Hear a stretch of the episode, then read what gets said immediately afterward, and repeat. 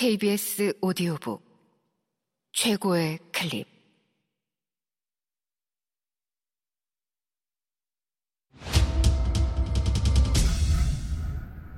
KBS 오디오북.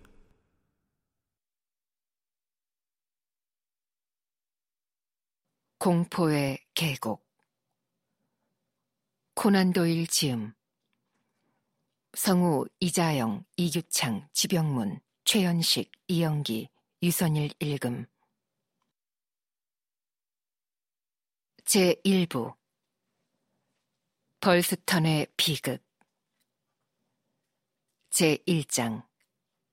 경고.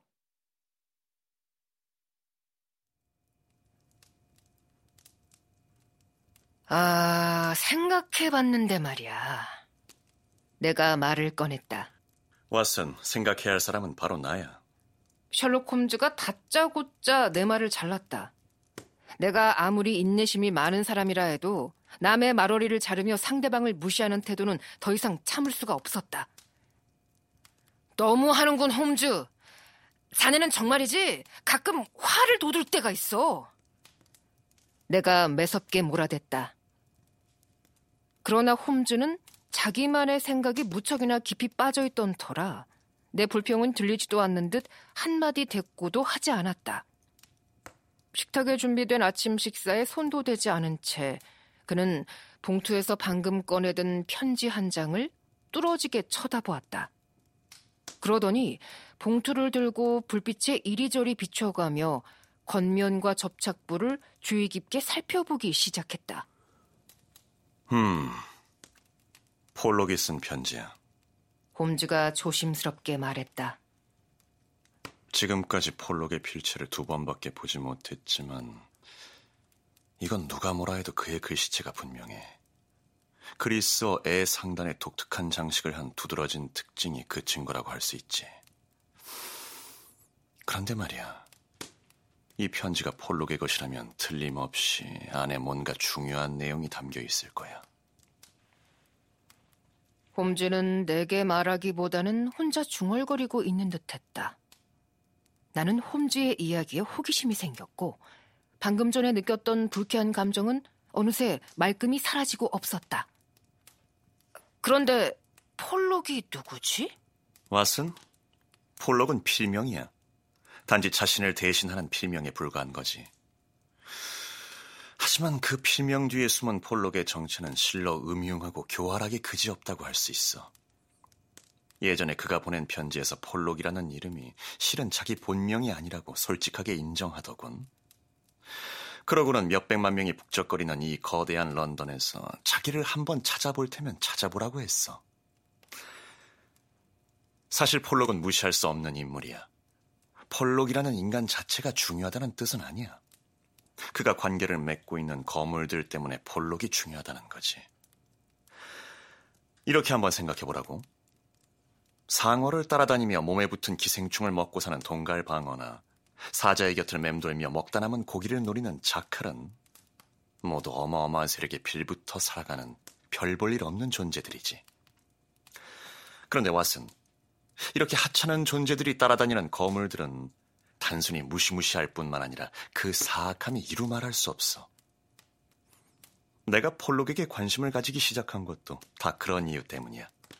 왓슨, 언젠가 내가 모리아티 교수에 대해 이야기한 거 생각나? 과학적인 두뇌를 가졌다는 그 유명한 범죄자? 사기꾼들 사이에 널리 알려져 있다는... 지나치게 지켜 세워주는 것 같군. 그만해, 왓슨. 홈즈는 비난하는 투로 중얼거렸다. 왜 그래, 홈즈. 나는 그저 그자가 일반인들에게는 잘 알려지지 않은 인물이라는 걸 말하려고 한 것 뿐이야. 한 방 먹었군. 확실히 한 방 먹었어. 왓슨 자네 정말이지 뜻밖의 능청맞은 유머 기질이 있군 그래. 앞으로 자네한테 당하지 않으려면 정신 바짝 차리는 수밖에 없겠어. 그런데 왓슨, 모리아티 교수를 범죄자라고 말하면 그것은 법적으로 볼 때 명예훼손이나 다름없어. 아하, 자네에게 영광과 기적이 있기를. 고금을 막론하고 가장 뛰어난 음모가 극악무도한 소행의 배후, 암흑가의 지배자, 그리고 한 나라의 운명을 좌우할 명석한 두뇌를 소유한 자, 그 자가 바로 모리아티 박사야. 하지만 그런 글을 두고 세상 누구도 의심의 눈초리를 던지거나 비판의 말을 하지 않아. 자기 관리에 천부적인 소질이 있어서 자신의 정체를 절대로 드러내지 않거든. 그러니 그가 만약 자네가 방금 한 말을 가지고 소송을 건다면 거기에 대한 위자료로 자네의 1년치 연금을 송두리째 빼앗길지도 모를 일이야. 모리아티 교수가 바로 그 유명한 소행성 역학을 쓴 저자가 아니겠어? 순수 수학에서 너무나 높은 경지에 올라서 과학계에서도 그를 비판할 사람이 없을 정도야. 그러니 이런 사람을 어떻게 함부로 비방할 수 있겠어? 사람들은 아마 모리아티 교수를 명예훼손당한 억울한 과학자로 자네를 독설가 의사쯤으로 여기게 될 거야. 정말 기가 막힐 노릇이지. 하지만 언젠가 내가 이 시시한 놈들의 문제를 해결하고 나면 반드시 그자를 상대할 날이 오고 말 거야. 정말 기대되는군. 나는 간절하게 소리쳤다. 홈즈, 이제 폴록에 대해 얘기해봐. 아, 그렇지. 자칭 폴록이란 자는 연결고리의 하나라고 할 수 있어. 중요한 곳과 약간 떨어져 있지만 말이야. 우리끼리 얘기지만 폴록은 그다지 중요하거나 튼튼한 연결고리는 아니야. 지금까지 내가 알아본 바에 따르면 그는 거물과 연결된 견고한 고리들 가운데 치명적으로 약한 고리에 해당하지. 하지만 아무리 약한 연결고리라 해도 그것이 끊어지고 나면 튼튼한 쇠사슬 역시 끝장이야. 바로 그거야, 왓슨. 그래서 폴록이 절대적으로 중요하다는 거지. 그에게 아직까지 일말의 양심이나 정의감 같은 게 살아있어서 다행이야. 게다가 그동안 내가 몰래 보내준 10파운드짜리 지폐가 효력을 발휘하기도 했어. 한두 차례 중요한 정보를 제공받을 수 있었거든.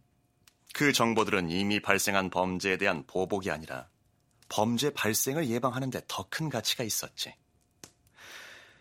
만약 여기 적힌 암호를 푸는 열쇠만 있다면 틀림없이 이 편지도 그만한 가치를 지녔다는 게 드러날 거야.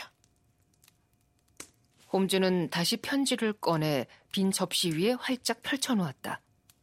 나는 일어서서 그의 어깨 너머로 의문의 편지를 내려다보았다.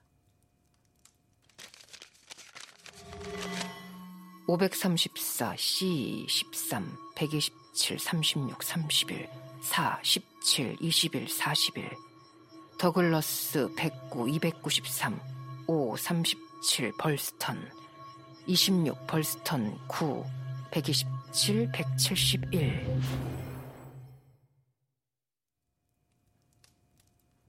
어떻게 생각해, 홈즈? 비밀 정보를 전하려는 것이 틀림없어. 하지만 암호를 풀어낼 열쇠가 없는데 암호문만 있으면 무슨 소용이야? 이 경우에는 아무 소용도 없지. 이 경우라니? 도대체 무슨 소리지? 신문 지면에 사람을 찾습니다. 난을 읽어 내려가듯 내가 쉽게 해독할 수 있는 암호문들은 사방에 널려 있어. 그렇게 어설픈 암호는 지적인 즐거움은 있을지언정 머리를 아프게 하지는 않지. 하지만 이 암호문은 달라. 이 숫자들은 어느 책에 몇 쪽인가 나와 있는 단어들을 가리키고 있는 게 분명해. 그게 어떤 책이고 몇 쪽인지 알아낼 때까지는 나도 속수무책일 수밖에. 홈즈, 그렇다면 더글러스와 벌스턴이라는 글자는 또 뭐지? 그야 문제의 책에서 찾을 수 없는 단어들이라 그대로 써놓은 거지. 그렇다면 책의 제목은 왜 밝히지 않았을까? 이봐 왓슨. 조금이라도 생각이 있는 사람이라면 암호와 그걸 풀 수 있는 열쇠를 한 봉투에 넣어서 보내는 일은 하지 않을 거야. 만에 하나 누군가의 손에 잘못 들어가기라도 한다면 끝장일 테니까 말이야. 하지만 암호와 암호의 열쇠를 각각 다른 봉투에 담아 보내면 혹시 잘못 전달되더라도 일을 그르치게 되지는 않지. 그나저나 두 번째 편지가 좀 늦어지는군. 이번에는 암호 해독에 필요한 설명이 들어있거나 어쩌면 첫 번째 편지에 나온 숫자들이 가리키는 책을 알려줄지도 모르지. 홈즈의 예상은 바로 적중했다.